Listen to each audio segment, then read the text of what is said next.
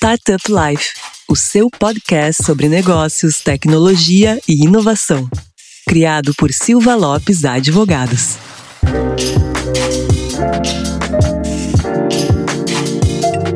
Fala pessoal, meu nome é Lion Lopes e está começando mais um episódio do Startup Life, o seu podcast sobre tecnologia, inovação e o mundo dos negócios.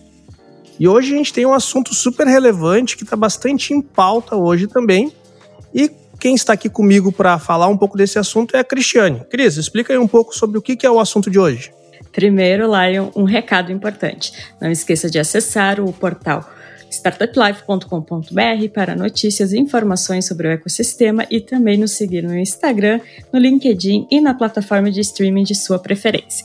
Nesse episódio, nós vamos falar sobre a revolução do mercado financeiro, o que, está rolando, o que está acontecendo, vamos falar sobre o ecossistema de fintechs, Open Bank e Pix. Temas bastante presentes nos últimos tempos, né, Lion?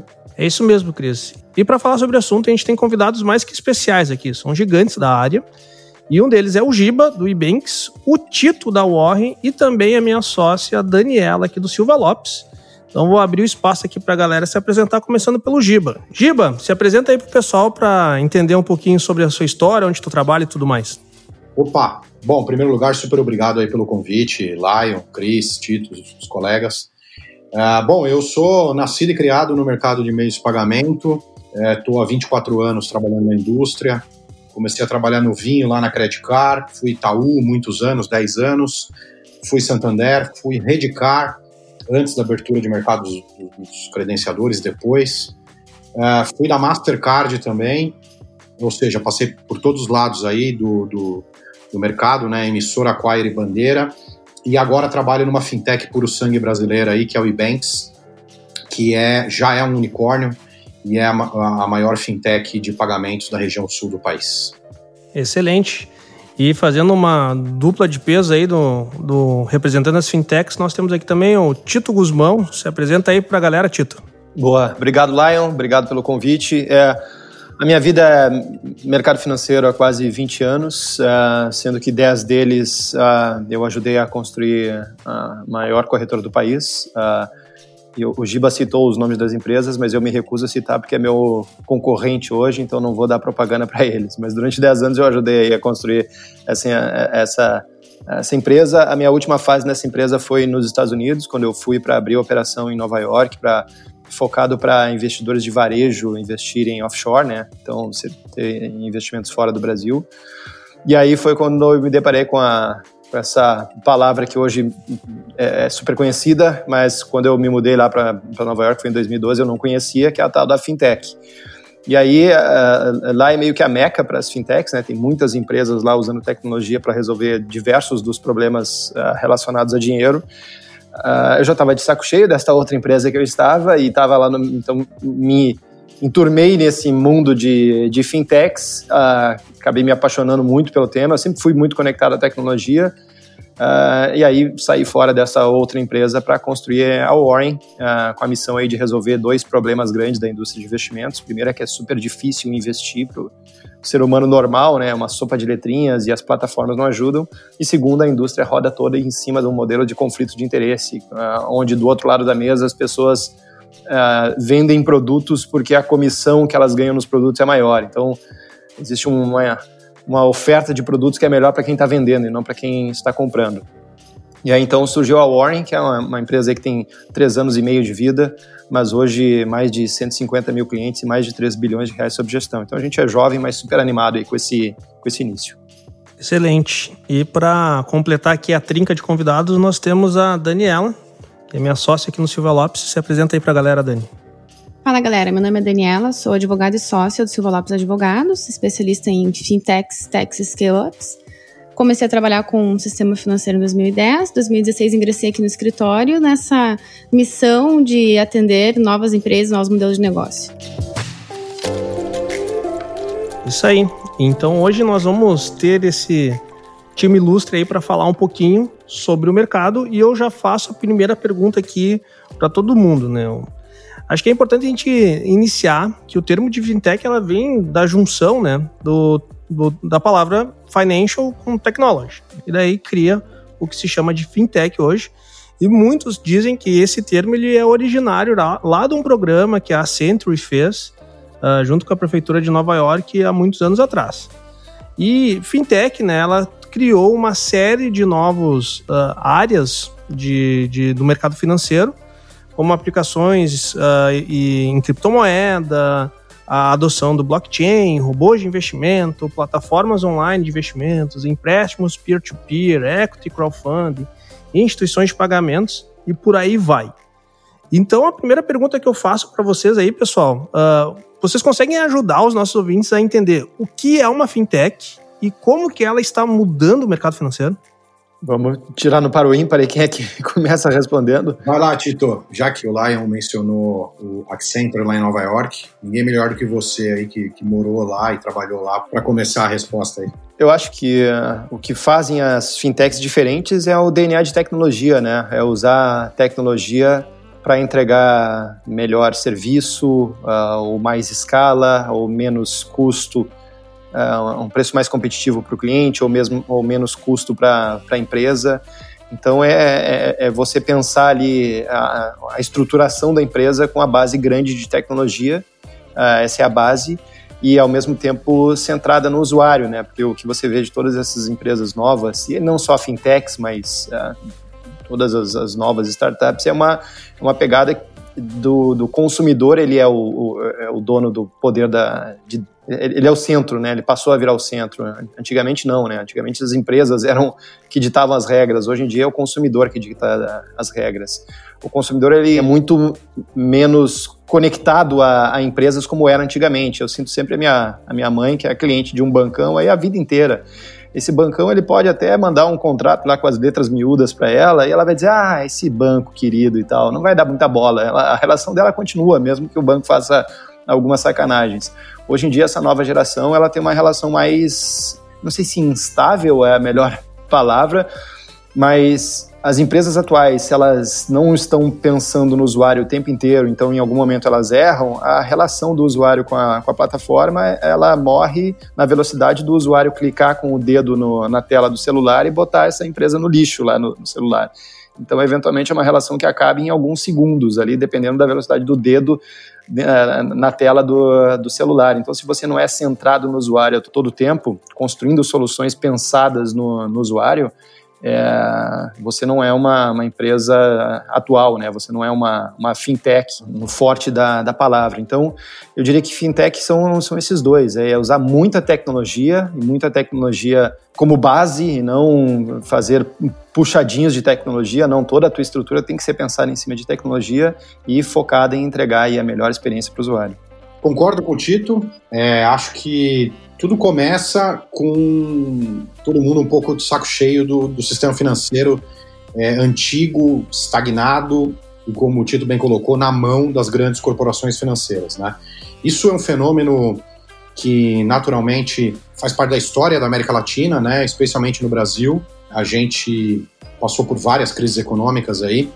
E fato é que, na prática, as, as pessoas, é, é, como diz, é como aquela frase, né, que muitos atribuem ao, ao, nosso criador da Apple, né, que diz que a necessidade é a mãe da inventividade, né. Então acho que dessa necessidade de ter, né, das pessoas estarem cansadas de um serviço caro, burocrático, é, complicado, né, com baixa tecnologia e baixa opção de escolha, principalmente opção de escolha do que fazer, né, da, da forma que, que, que fazer, e aí nós estamos falando de conveniência, né, é, acho que daí surge, surge a fintech com essa necessidade é, e com, esse, com essa pegada de trazer um custo menor, de trazer uma inclusão digital maior aos serviços, facilidade né, é, nos serviços financeiros, é, sem você precisar daquela estrutura, daquele elefante branco dos, das tradicionais corporações financeiras é, pelo mundo. Né?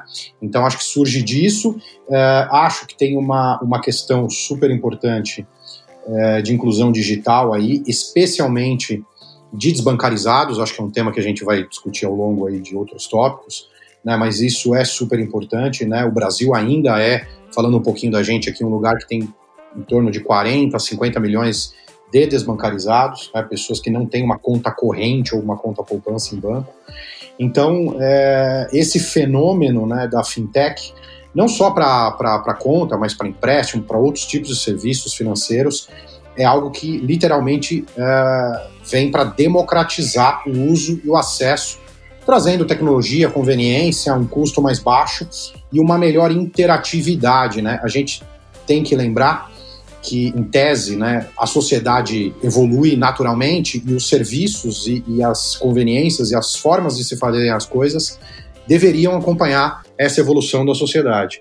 É, a fintech, acho que ela tem muito esse papel social, assim, até eu diria, de trazer essa conveniência. Hoje, todo mundo não consegue viver mais sem uma carteira digital, né? Todo mundo pega Uber, todo mundo pede iFood, todo mundo faz é, pagamento direto através de um app. Então, é, eu acho que não, é algo que não tem mais volta é, e que traduziu essa necessidade premente é, da sociedade de ter algo mais ágil, rápido, é, com custo menor é, e que viesse atender essas necessidades, necessidades básicas mesmo da população, de ter esse acesso no mundo financeiro. Então, acho que a fintech teve muito essa, essa missão e surge de uma necessidade muito básica do ser humano, que é poder é, cuidar melhor das suas contas e fazer melhor os seus pagamentos no seu dia a dia. Excelente, pessoal. Cristo, tem uma perguntinha aí também anotada para eles, né? Tenho sim. Parte relevante das fintechs é a democratização dos serviços financeiros, pois parte dos serviços promovidos pelas fintechs eram originalmente oferecidos somente por bancos. Com as fintechs, houve um aumento dos serviços financeiros não bancarizados. Então, eu quero saber a opinião dos nossos convidados.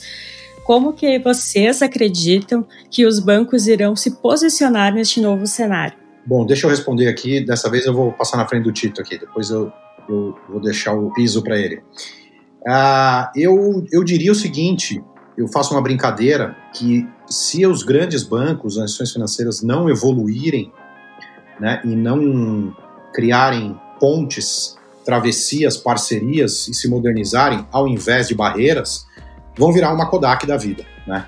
É, fazendo aí uma analogia com com o que a gente tem no mundo digital e que ninguém mais tira foto e, e manda revelar, né? Da mesma forma que ninguém tem mais lista telefônica. É, então, é, acho que esse é um movimento que já vem acontecendo não só com os bancos, mas também com os schemes, as grandes bandeiras, os grandes é, conglomerados e, e, e, arranjos de pagamento pelo mundo, né?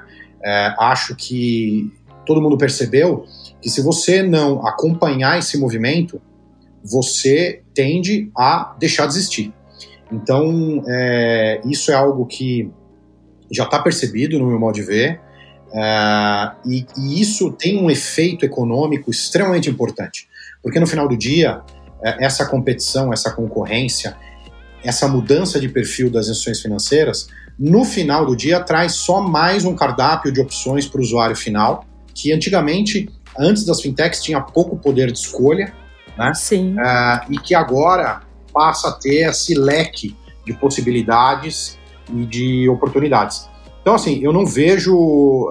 Passa a ser uma questão de sobrevivência dos grandes conglomerados financeiros acompanhar e ter essa, digamos, não essa briga, né, mas essa, essa competição cabeça a cabeça aí, né. É, há quem diga que pode ser que tenha um movimento daqui a alguns anos de que dos grandes bancos ou corporações financeiras até incorporarem essas fintechs e a gente voltar é, para um, um cenário mais, mais concentrado. Eu acho difícil isso acontecer, tem pessoas que fazem essa análise. A questão agora é que virou muito concorrente para adquirir todo mundo, né, Gil? Exato, exato. Eu acho difícil ter esse retrocesso. Então, daqui para frente, é aquela história que a gente de vez em quando vê, né? É você ter uma empresa de mobilidade sem ter um, um carro sequer na sua frota, é você oferecer hospedagem sem ter um hotel sequer dentro do seu patrimônio, né? E é você poder oferecer serviço financeiro sem ser um banco. Então eu acho que é por isso que essa evolução é não dá para voltar atrás. Desculpe o pleonasmo aí. Fala aí, Tito. Não, é, é, isso aí. E eu tenho até uma história curiosa. Uh, isso há uns três anos atrás, provavelmente, uh, a gente foi visitar um, um bancão porque a gente queria propor uma integração de, de APIs para fazer transação, que hoje no Brasil, enfim, não existe, mas nos Estados Unidos, pô, em cada esquina existe ali um, uma empresa vendendo conexão de API para transação de corretoras e bancos e etc. E se você tem uma conta no Bank of America e, eh, e tem uma conta em uma corretora, uma, na Schwab, é, você consegue dentro da Schwab fazer a integração do teu Bank of America e quando você quer depositar dinheiro, por exemplo, receber o salário lá no Bank of America quer mandar o, o, o salário para a parte de investimentos na Schwab, dentro do, da Schwab você consegue fazer isso. Então você já bota ali o teu login e conta do Bank of America e bota ali transferir 10 mil dólares e você não precisa sair, entrar na conta do banco, fazer uma TED, para é, mandar para tua conta dentro da corretora, enfim, um processo ali de, de, transação lá nos Estados Unidos é muito mais fácil. E aí a gente foi justamente propor isso para um, um bancão. E, é, e, a gente foi, foi propor para a pessoa certa, que era a diretora de inovação desse banco, e ela foi categórica, ela disse: Olha, eu sou a, eu sou a head de inovação, eu adoraria, é justamente isso que eu defendo o tempo inteiro, que o banco abra suas portas, etc. Mas o que eu escuto dentro do nosso conselho aqui é que a gente vai secar a vaca até ela ficar bem sequinha, a gente vai puxar o leite da vaca até ela ficar bem magrinha. Uh, e aí, no futuro, quando a gente estiver mais ameaçado, é que a gente pensa em abrir as APIs. Bom, agora tem aí o, o Banco Central, né, forçando aí o, o projeto de, de, abertura de APIs, mas é muito essa cabeça do, do banco ali, de manter a, a sua a, sua concentração na, na força e não ver que a tecnologia em algum momento vai atropelar. Isso não significa que eu estou com pena dos bancos, não, muito pelo contrário, eles são gigantes, não é, não, é assim, né? Não é, os bancos são muito consolidados, eles têm um mercado gigante no, no Brasil, mas é, eu concordo com o Giba. É, é gigante, mas muito concentrado ainda, né? Perfeito. É, se a gente olha o mundo de investimentos, é, 92% do dinheiro dos brasileiros está em cinco bancos. Então, é, tem uma ameaça grande é, aí, eles precisam se, se modernizar, mas por enquanto eles não estão não, não pensando uh, muito nisso, não. Eles estão mais na, na linha ali de construir os muros do que uh, diminuir esses muros. E aí não é à toa também que quando a gente olha, falando do meu mundo, uh, mercado financeiro, os múltiplos que os bancos operam na, na bolsa Uh, são múltiplos de empresa estilo Dow Jones lá dos Estados Unidos, empresas industriais. Então não tem nada de, de acreditar que essas empresas vão se uh, rejuvenescer. Pelo menos é assim que elas tradam na bolsa. Uh, já se você olha, inclusive saindo do setor de bancos, olha outras empresas, tipo uma Magazine Luiza, que conseguiu se modernizar, né, apesar de ser um business super uh, old school também, né, vender produtos, mas ela conseguiu se modernizar, ela trade a múltiplos 10 vezes maiores do que uh, os bancos. Até um parênteses aqui, Tito, porque foi total coincidência, um, no nosso último episódio, no anterior a esse que vocês saíram, a gente conversou com o pessoal da Magazine Luiza. Legal. Falando sobre como que foi esse arco deles de inovação digital. Então, que é um baita case, é um case analisado não só para quem é do varejo, né, Tito, mas para qualquer outra empresa também. Perfeito. De entender como uma empresa super tradicional conseguiu se reinventar, né, e digitalizar, né, se tornar digital, omnichannel de uma forma tão, tão robusta como é a, a Magalu hoje. E, bom, puxando o assunto para o mercado financeiro, né, Tito? Os papéis da Magalu, é o foguete Magalu, né, cara? Ele tá na alta histórica, teve uma caída durante a crise e depois subiu com tudo também, né? É. Mas fica a dica aí para quem não quer saber mais do case, dá uma, uma escutada no último episódio também. É, existe um indicador que é o PL, né? Preço-lucro, que mostra quantas vezes a empresa trade versus o, o, lucro que ela entrega, e os bancos operam a 10, 12, o Itaú a 12 e o Bradesco a 10.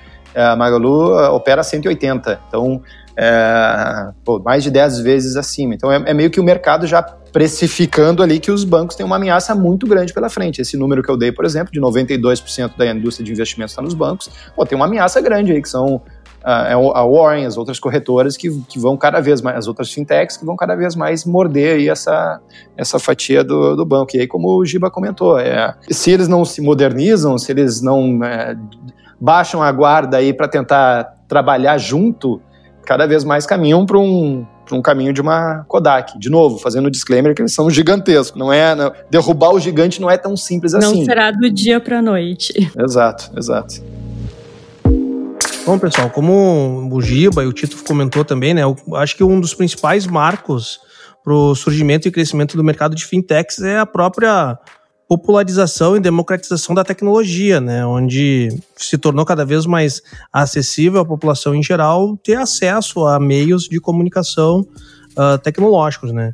Tem um dado bem interessante até da IDC Latin America, né, que é uma empresa de consultoria super conhecida assim na, na indústria de tecnologia, que ela concluiu que em 2022, então logo em seguida, né, mais de 50% do PIB da América Latina virá da economia digital. E que entre 2018 a 2023 a gente vai ter mais de 30 milhões de novos aplicativos criados por desenvolvedores somente da América Latina. Um outro ponto também, que é outra consultoria super conhecida, né, que é a KPMG, uma das Big Fours, ela traz já há algum tempo um documento que é o The Pulse of Fintech, né, que é uma análise global que ela faz, bianual, sobre investimentos realizados no mercado de fintech. E ela trouxe uma análise do ano de 2018, que foi publicado uh, no meio do ano passado, em 2019, então a gente tem uma, uma certa defasagem aí mas ela viu que o investimento global em fintechs atingiu o valor de 111 bilhões de dólares, né, em pouco mais de 2 mil deals. E aqui no Brasil a gente vê que esse crescimento não é muito diferente também, né? Tem a Distrito, que é um braço também, um, uma spin-off da KPMG ligada ao mercado de tecnologia, que ela trouxe um dado bem interessante agora em maio de 2020, comparando o mercado de 2015 com 2020, e houve um crescimento de mais de 1.200% do número de fintechs somente aqui no Brasil.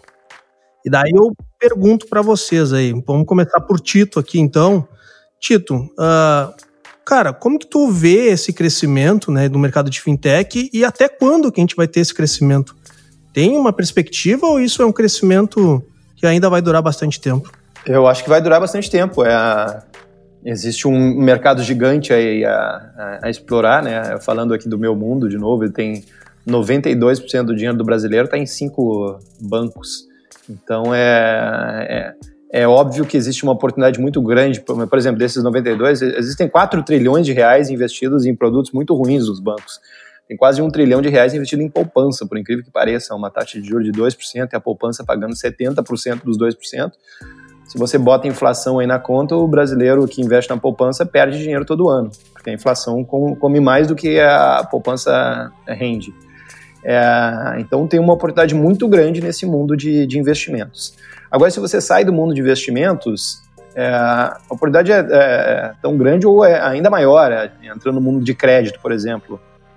É, quando a gente olha o setor de crédito no Brasil, ele também é consolidado nos, nos cinco bancos. Quando a gente olha para os Estados Unidos, existe uma infinidade de empresas oferecendo crédito, não só crédito para o dia a dia, como mortgage, né, é crédito, é, financiamento habitacional, é, crédito com, com colateral conectado ao, a bens como casa, carro, crédito com investimentos como colateral.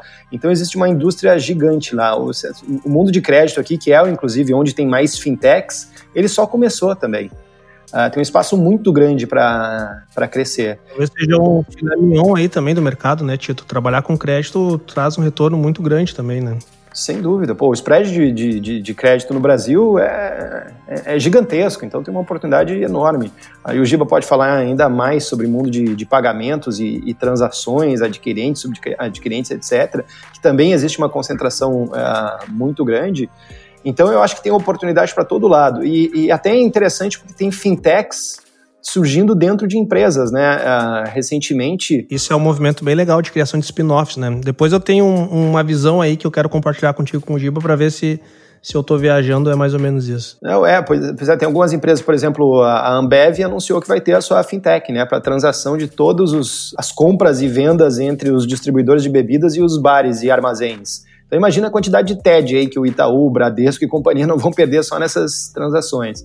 A própria Cosan lançou o mesmo, né? Que é uma fintech que vai executar todas as transações entre os, os, donos de caminhão e os postos de gasolina. Então, poxa, bota mais um monte de transações aí de TEDs e, e coisas pagas que os bancos perderam. Então, a, a, competição dos bancos contra fintechs não é só fintechs por si só, como a, a Warren e Banks e companhia, mas também de empresas construindo as suas áreas uh, de tecnologia relacionada a dinheiro dentro das próprias empresas. Então, eu acho que o espaço é gigante. E eu vou puxar aqui uma, uma visão que eu tenho e conectar com, com o Giba também. Uh, eu vejo que a gente teve um arco de evolução onde antigamente a tecnologia era um nicho de mercado, né? E daí, com o tempo, acabou que o mercado se tornou tecnológico. Quando tu se dá conta, que nem uh, falaram antes, né? O, cara, a banquinha de cachorro-quente na esquina consegue receber pedido e processar pagamento pelo iFood. Então, tu vê que a tecnologia se tornou o próprio mercado. O mercado inteiro se tornou tecnológico. E eu vejo que até então a gente também tinha um nicho de mercado financeiro e que a tendência agora é que todo o mercado seja financeiro também e traga soluções financeiras específicas para cada nicho. Aqui dentro do escritório a gente consegue ter um termômetro bom disso, porque a gente tem cada vez mais solicitações de grandes grupos econômicos trazendo a sua solução de banking para dentro daquele nicho de mercado dele. Eu vejo que ao longo do tempo vai acontecer mais ou menos o mesmo efeito que a gente verificou no mercado de tecnologia, que é o mercado inteiro se tornando financeiro e atendendo micro nichos, ou nichos maiores ou menores, mas muito focado nesse nicho. E daí eu faço uma pergunta para o Giba aí. Giba, como que tu enxerga hoje esses novos entrantes? Porque, bom, uma instituição de pagamento hoje é um formato que tu consegue dar uma solução de banking sem ter toda aquela volume regulatório que um banco múltiplo, que um banco comercial tem em cima das suas costas e é o caminho que a gente tem visto no mercado que outsiders no mercado financeiro estão começando a entrar no mercado financeiro como o próprio Tito trouxe, né? Vocês que são uma das instituições de pagamentos, processadores de pagamentos internacionais mais relevantes dentro do mercado, como que vocês estão enxergando isso e se preparando para esse talvez um, uma curva um pouquinho diferenciada das próprias fintechs começarem a sofrer a uh, concorrência de outros outsiders? Bom, Lion, primeiro que eu acho o seguinte, cara, é, existe, um, existe algo que é incontrolável, que é um, tudo isso que a gente vive hoje é um fenômeno social. Então, antes da gente, da gente chegar na, na abertura de mercado e na, no aumento desse mercado cada vez maior, e que eu também concordo com o Tito, acho que não para por aí, a gente vem, tem que, tem que olhar para trás e ver o porquê que a gente está assim, né? Veja, você tem o, o, a gente tem que tirar o chapéu para o setor de telecom. Porque hoje a quantidade de smartphones que tem na mão da população é algo monstruoso, absurdo, né? Quem não tem um smartphone hoje, quem não tem acesso a uma carteira digital, a um serviço digital? Então isso a gente é, é, é algo que alguns anos atrás, né, se a gente até olhasse para a própria Apple, né, e a história da Apple, e que eles chegaram a, a pensar em, em, vender a Apple e fechar a Apple. Enfim, tem umas histórias aí super curiosas. E você vê, cara, o que, que é o iPhone hoje é, na mão de todo mundo, o que, que é um, um, um dispositivo Android que dá para você fazer tudo. Então, e, esse tipo de coisa, esse tipo de fenômeno social, ele está absolutamente fora da mão e do controle de qualquer poder, quer seja ele das corporações, é, do governo. Isto acontece porque é um fenômeno social e cultural que vai entrando uh, uh, nas regiões. Né? Daí, daí você vê o seguinte: você olhando para trás também, né, quando que há 20 anos atrás você imaginaria um mercado sem cheque? Né? E hoje você vê que é um negócio que, se bobear, a molecada aí não sabe nem o que é um cheque. Ah, com certeza não.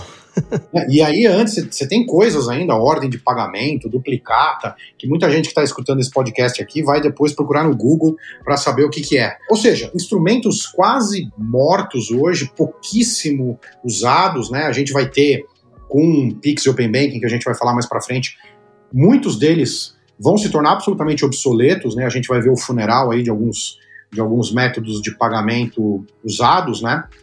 Cara, se a gente for olhar, né, eu gosto muito de ver a história do setor de meios de pagamento.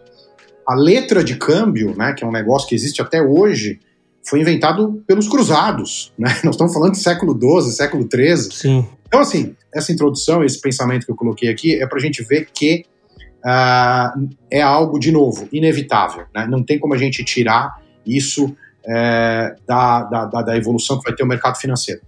Algumas coisas lá, eu acho assim, a gente tem que ser muito realista, muito otimista. Eu acho que a gente está vendo a ponta do iceberg agora, começando a ver a ponta do iceberg. Então, a democratização dos, dos meios digitais, quer seja um pagamento, quer seja na, uma aplicação de investimento, o Tito colocou muito bem aí o cenário. É, isso é algo que é o começo da revolução para mim. Eu acho que ainda vem muita coisa por aí. Né? É, se você for avaliar, o Brasil tem hoje ainda um grande problema que ainda não está resolvido, que é o problema de crédito. Né? O crédito no Brasil hoje, como o Tito falou, ele é concentrado, está na mão de poucos e é caro, é extremamente caro e de difícil acesso ao brasileiro. Diferente de outros mercados, como os Estados Unidos e até alguns lugares da Europa, onde você tem essa, pela própria economia, desenvolvimento da economia, você tem esse acesso ao crédito. Então, acho que ainda existe esse desafio. A gente tem algumas fintechs de crédito importantes aí, tem a Créditas, tem outras relevantes aí que estão surgindo. Mas acho que esse ainda é um ponto que essa evolução vai acontecer. Uh, com relação a pagamentos, investimentos, modelos inovadores trazidos pelas fintechs, hoje nós temos coisas fantásticas, né? Por exemplo, você pensar que você, como o Tito colocou, se você quiser hoje é, montar o seu próprio arranjo de pagamento, como muitas empresas têm feito, né? Foi mencionado aí a Cosan, foi mencionado a, a outras empresas. Você tem hoje fintechs que vendem o Banking as a Service, né? E que vendem até. Existe, gente, existe um, uma empresa que oferece um white label de arranjo de pagamento. Ou seja, você não precisa você mesmo criar o seu próprio arranjo de pagamento. Você pode ir até essa fintech e ela já tem toda, ela é o, o provider desse serviço, ela tem toda, toda a estrutura, você simplesmente vai lá e pluga. Hoje, um, um, um emissor uh, de cartão de crédito que quer começar do zero, né, ou de qualquer tipo de cartão de pagamento, ele pode ir num, num modelo de, de, de BIM sponsor, ele vai numa conductor, ele vai numa, numa orbital, ele vai numa, numa dessas empresas e ele consegue rodar de imediato. Né? Então, assim, é, é, e isso vai crescer cada vez mais. Né? Acho que tem uma evolução para acontecer também, uh, falando um pouquinho mais do crédito no crédito imobiliário, é algo que vai ser cada vez mais uh, modernizado. Tem a modernização do câmbio também, super importante, a reforma cambial está aí para trazer uma série de inovações. Então, assim, de novo, acho que a gente está olhando só a ponta do iceberg agora. Tem muita coisa para acontecer, boa. E o mais importante, né? O beneficiário é o usuário das duas pontas. Quer seja numa, numa transferência, quer seja numa compra, quer seja no investimento. É, é, é não, é inegável né, os, os, as inúmeras vantagens é, e as inúmeras possibilidades que o usuário vai ter. Só quem ganha no final é o consumidor, é a pessoa jurídica que quer prover um serviço diferente. Então eu acho que a gente continua tendo esse problema de crédito que eu falei, que é algo que vai ser é, melhorado, eu acredito, ao longo do, do, dos anos aí, curto prazo até acho eu, mas já tem muita coisa hoje que você consegue fazer com pagamento, com investimento, com conta, que é em decorrência desse fenômeno social e das fintechs. Para você ter uma ideia, né, até o próprio regulador, até o próprio Banco Central criou a figura né, do uh, sandbox. Né? Box regulatório, exato. O box regulatório é algo que, imagina, o Banco Central vem fazendo coisas belíssimas aí ao longo dos anos em termos de regulação, mas o, o próprio regulador entendeu que precisava criar um ambiente para as startups e para as fintechs, para elas começarem a, a plantar é, de maneira, digamos, mais segura aí os seus, os seus projetos, né? Até um tempo atrás a gente brincava, né, que quando uma startup, uma fintech começava no Brasil, ela ia andando, andando, andando, passando por, por cima de tudo, olhava para trás, viu que tinha deixado uns corpos aí pelo caminho e depois se ajustava. Hoje você tem um framework fantástico, né, para todo mundo começar rodando bonitinho, regulado, é, com público-alvo, com ferramenta tecnológica pronta. Então, assim, é, acho, que, acho que a gente tem um futuro bastante promissor. Com relação ao e-banks, é, para finalizar, a gente, como eu disse aqui, eu acho que tem duas coisas super importantes que vão acontecer pensando em pagamento internacional, né, com a reforma cambial, que é o PIX internacional, como uma v, V2, V3 do PIX, é algo que já se discute dentro do regulador, e a reforma cambial vai trazer uma série de inovações para o mercado de comércio exterior, uh, para as relações entre os países, né, para as remessas de valores entre os países.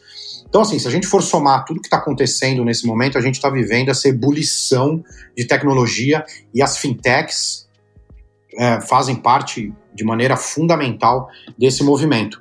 De novo, a gente aqui vai ser feliz no final do dia, né? O consumidor final desses serviços, a população, é que vai poder é, viver bem, com conveniência, com, com tudo isso que está acontecendo.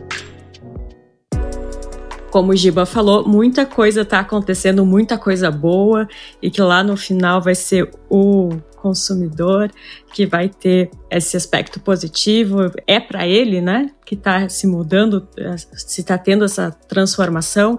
Mas parte importante do ecossistema de fintechs é o envolvimento dos reguladores em encontrar alternativas viáveis para criar esses mecanismos para incluir de forma saudável as fintechs, como o Giba acabou de citar uma parte, né? E nesse ponto, a gente pode dizer que as fintechs são reguladas primordialmente por duas entidades reguladoras, que é a Comissão de Valores Mobiliários e o Banco Central do Brasil. Dani, quais são os marcos mais importantes regulatórios envolvendo fintechs e como tu enxerga que está sendo a atuação desses reguladores? Bom, Cris, como o Giba acabou de falar, a gente tem o sandbox regulatório, que é um grande marco né, na regulação, que é um ambiente uh, controlado, onde as empresas podem testar novas tecnologias.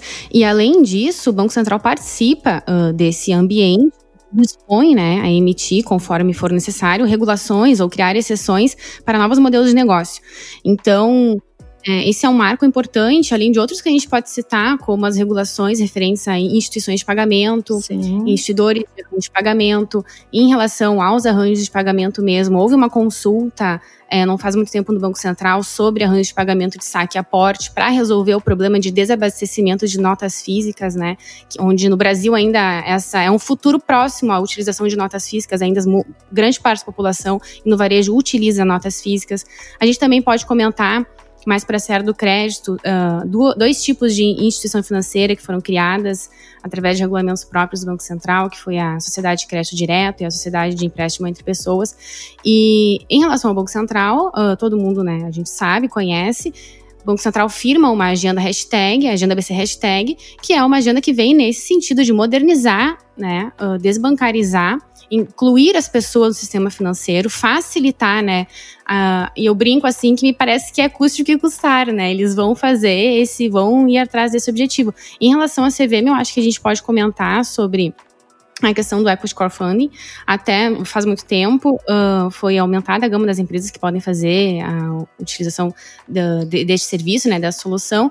Então, assim, me parece que numa resposta rápida, e conforme a gente vem comentando desde o do, do início do, do, programa, os, as autoridades, os agentes uh, regulamentadores, tanto do sistema financeiro, sistema de pagamentos, eles estão, né, do lado da modernização né, de acabar com os cartéis, que hoje em dia é isso que acontece no Brasil, 200 milhões de pessoas, poucas soluções, poucas empresas oferecendo soluções. Então eu acho que no nosso futuro próximo vai acabar, vão, vão ser muitas mais possibilidades. E como o Tito falou no início, aquela relação que a mãe dele tem com o banco dele, provavelmente é algo que vai se extinguir, né? E as próximas gerações não tenham essa relação tão fidelizada com as instituições esse apego, né? Para vocês verem, né?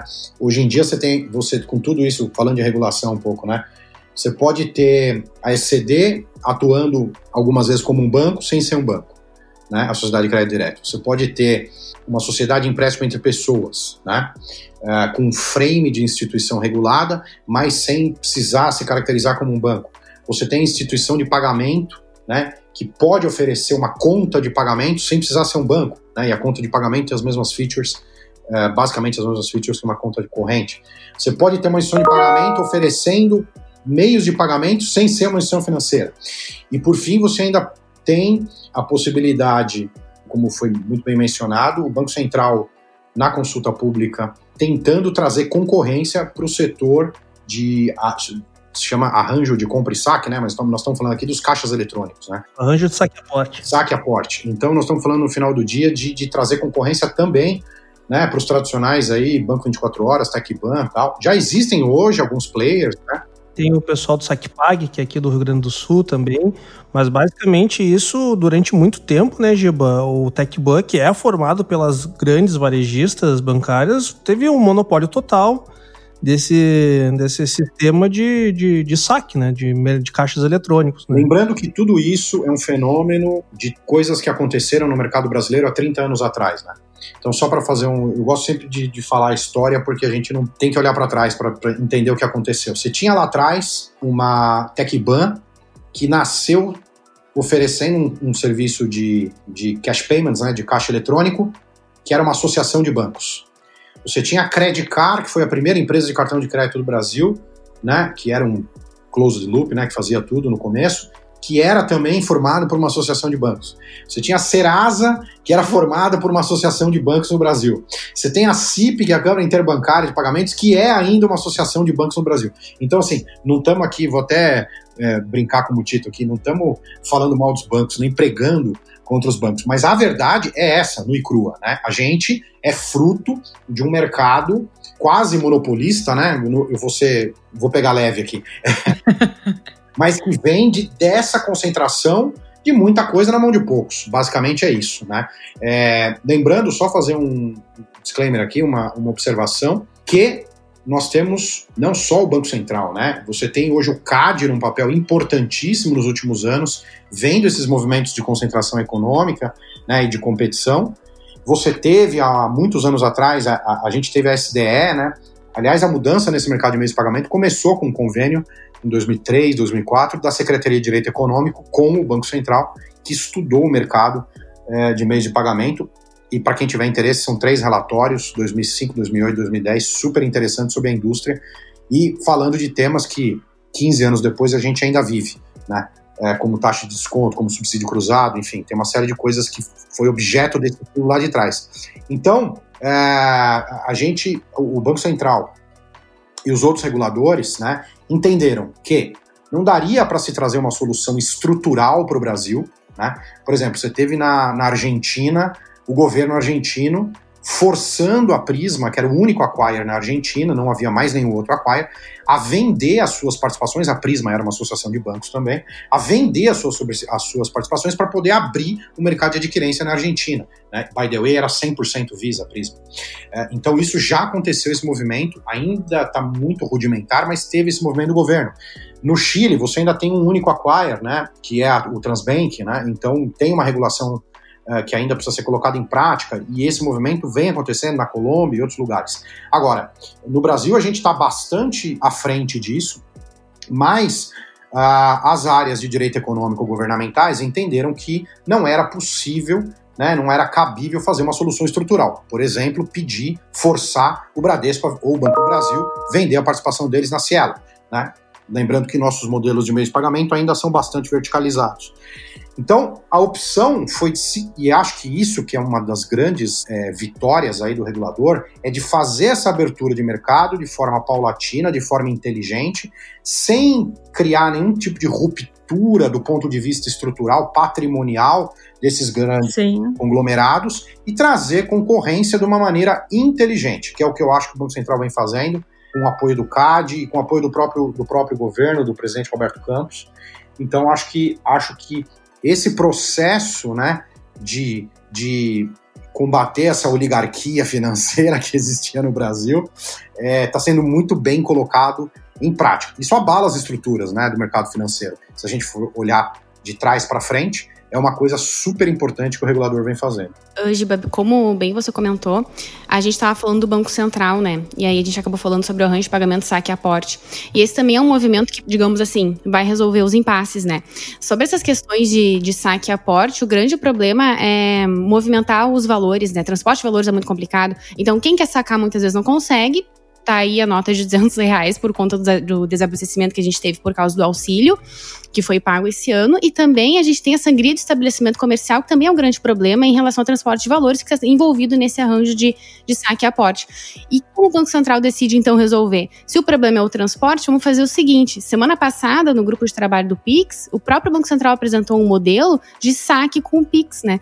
Então, saque em estabelecimento comercial com o Pix. Então, a pessoa chega lá, uh, uma foto do QR Code do estabelecimento comercial, faz o saque que sai direto do caixa do estabelecimento, acaba com o problema então de transporte de valores. Então, assim, realmente o Banco Central vem se movimentando no sentido de uh, modernizar e, e e tirar o serviço das mãos de poucas pessoas uh, a qualquer custo, digamos assim. E aí, nesse momento, eu, eu gostaria de perguntar para o Tito se, na visão dele, ele acha que a CVM também acaba se movimentando desse jeito e, e como poderia contribuir. Sim, sim, sem dúvida. É, eu, eu, concordo com os comentários. O Banco Central tem se mostrado muito pró-cliente, né? Muito pró uh, tirar aí a, a concentração dos bancos. E a CVM tem feito alguns movimentos uh, interessantes também. Um é com relação a, indo aqui, obviamente, para o meu mundo de investimentos, um é a nova instrução da CVM para o modelo de remuneração né, dos, dos, profissionais de investimento, porque hoje existem dois modelos. Existe o que é o, é o transacional, o commission base, né, que o, o profissional ganha a, a, remuneração que está embutida no produto, e aí por isso que eu mencionei que existe um conflito de interesse gigante na indústria. E em, em dezembro de 2017, a CVM criou a, a, a nova regulamentação que, que instituiu o novo profissional, que é o consultor de investimento CVM.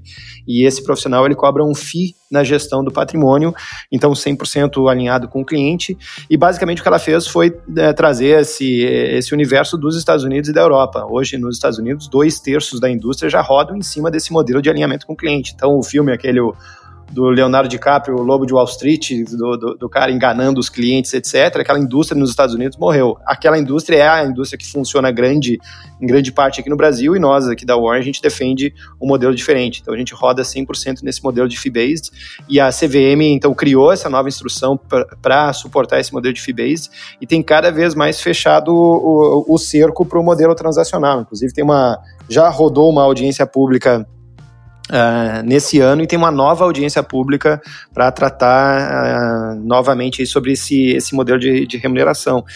Então, os reguladores, por mais que a gente uh, ache que são instituições arcaicas e burocráticas, etc., muito pelo contrário, eles estão muito de olho aí no, do, no pró-cliente, não só o Banco Central, mas como a CVM.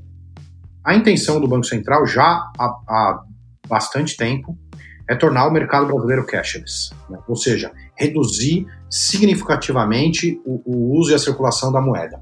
Para quê? A preocupação aí, não só no Brasil, como em outros países da América Latina, é com uh, corrupção, crimes do colarinho branco, né, e, e, outros, outros problemas graves que ainda acontecem, infelizmente, com a circulação da moeda. Né? Acho que não é algo que você consegue acabar, mas acho que é algo sim que se consegue reduzir significativamente. É, um desses movimentos, para quem acompanha o mercado de meios de pagamento, foi em 2018, na circular 3887, quando o Banco Central reduziu, mexeu no intercâmbio de débito, né, dos cartões de débito, numa tentativa né, de mexer no, no, na precificação do, do, desse ecossistema para que tivesse uma taxa de desconto, um MDR, lá para o estabelecimento comercial menor e que no final do dia isso pudesse gerar é, preços menores também. Isso tende a acontecer no Pix também, né? Porque o Pix, quando estiver sendo feita a compra, né, o P2M, como se diz, é, é, vai ter uma norma que vai ser publicada sobre tarifação do Banco Central, onde vai permitir a, a cobrança de uma taxa ali na ponta para o recebedor, né, para o usuário recebedor, uh, de maneira mais competitiva e mais reduzida.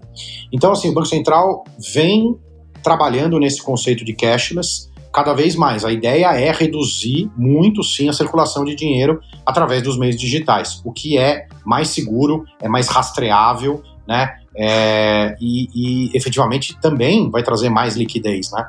No momento que você passa a ter o que eu chamo de efeito da instantaneabilidade, né, no Pix, você passa a ter resolver alguns problemas, inclusive uh, de disponibilidade de valores, né? Onde você vai poder ter um, uma transferência, uma compra no modelo que é 24 por 7, né? Que é, você pode fazer, tua mãe te liga domingo à noite, precisa de um dinheiro na hora, né? Você não fica travado em ter que fazer uma, um DOC, porque TED não funciona no final de semana, de um, de um, de um domingo para uma segunda. Você pode mandar o dinheiro na hora.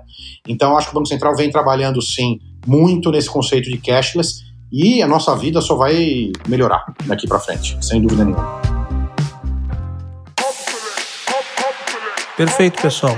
Então, acho que a gente tem bastante material interessante que vai sair. O Open Banking, né, que, que vai abrir bastante mercado. O próprio Pix, que nem o Giba comentou, que é o sistema de pagamentos instantâneos, né, que vai ser 24 por 7, promete aí fazer uma transação, completar uma transação em, em 10 segundos, no máximo em 10 segundos, né? Então, acho que isso vai trazer bastante impacto aí, tanto para o Ebanks quanto para o Warren e bastante oportunidades também, né? Então acho que é um campo verde aí, um, uma, uma maré azul para novos entrantes e também para novas possibilidades para quem já é dentro do mercado. Então, pessoal, para a gente é, cumprir aqui com o nosso prometido, eu quero agradecer bastante o Giba, o Tito, a Dani e a Cris, que sempre está aqui junto comigo. E deixo aqui as palavras finais aqui de despedida. Uh, e aqui a gente teria assunto para conversar mais duas, três horas, mas né, todo mundo aqui tá, tá na rotina também. E já fica o convite, Lion, para os nossos participantes para estarem novamente conosco em outros episódios. Quem sabe um sobre Open Bank, outro sobre Pix. Claro, a gente tem bastante assunto aí pelo, pelo caminho, tem, tem bastante o que uh, aprender com, com o Giba e com o Tito e com, a, e com a Dani também. Então, Giba, se despede aí do pessoal, uh, como que o pessoal pode saber mais do Inbanks, entrar em contato com o Giba se quiser acompanhar o trabalho. Maravilha. Bom, pessoal, super obrigado, papo riquíssimo, né? Foi muito bom ouvir todos aí, Tito, a Cris, uh, a gente a gente acha que está passando alguma coisa nessas horas, mas a gente está aprendendo muito, essa é a verdade. Então eu queria agradecer mais uma vez, me coloco à disposição para Banks. Acho que todo mundo conhece. Quem tem Spotify, quem compra joguinho na Sony, quem compra coisa do exterior conhece Banks, mas pode entrar lá no banks.com.br. É, a gente tem uma operação global aí super interessante, sete países na América Latina, estamos na Ásia, na Europa.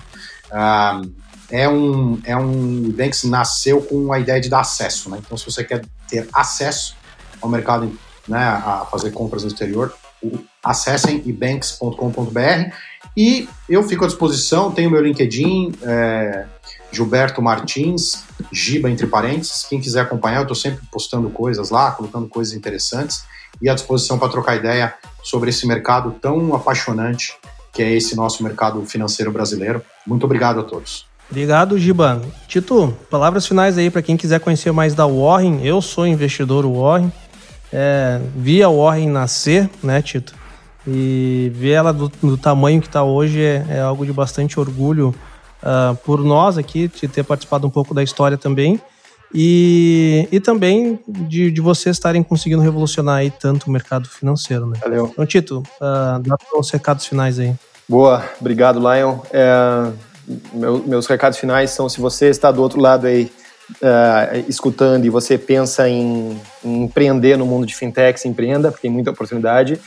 Se você está do outro lado e pensa em consumir fintechs, consuma, porque a gente entrega serviços muito legais, não só a eBanks, mas tantas outras uh, aí fintechs do, do outro mundo de crédito e no mundo de investimentos a Warren. Uh, se quiser conhecer mais sobre a Warren, é, o nosso site é warren, W-A-R-R-E-N.com.br Uh, nós somos uma corretora, a gente dá acesso a todos os bons produtos do mercado, então você consegue montar lá o seu plano de longo prazo, de aposentadoria, plano de curto prazo, da reserva de emergência. A gente entrega aí de novo um portfólio completo aí com todos os bons produtos, sejam da nossa gestora, quanto das principais gestoras do país, títulos de renda fixa, ações, fundos imobiliários e, e, e por aí vai. É, e para me seguir, eu também tenho as, redes sociais ali, meu Instagram é Tito C. Guzmão, e no LinkedIn é, também é, posto é, bastante lá, é Tito Guzmão. Então, estou lá nos dois lugares falando principalmente aí sobre os bastidores da Warren para tentar a, ajudar aí os para quem estiver assistindo a falar sobre essa indústria de, de fintechs e eventualmente ajudar para quem quer empreender também nesse, nesse universo. De novo, valeu Lion, muito obrigado pelo, pelo convite e é, é sempre muito produtivo falar sobre essa indústria que eu sou apaixonado e tem um espaço muito grande no Brasil para crescer. Maravilha. Então, mais uma vez, obrigado, pessoal. Dani, muito obrigado.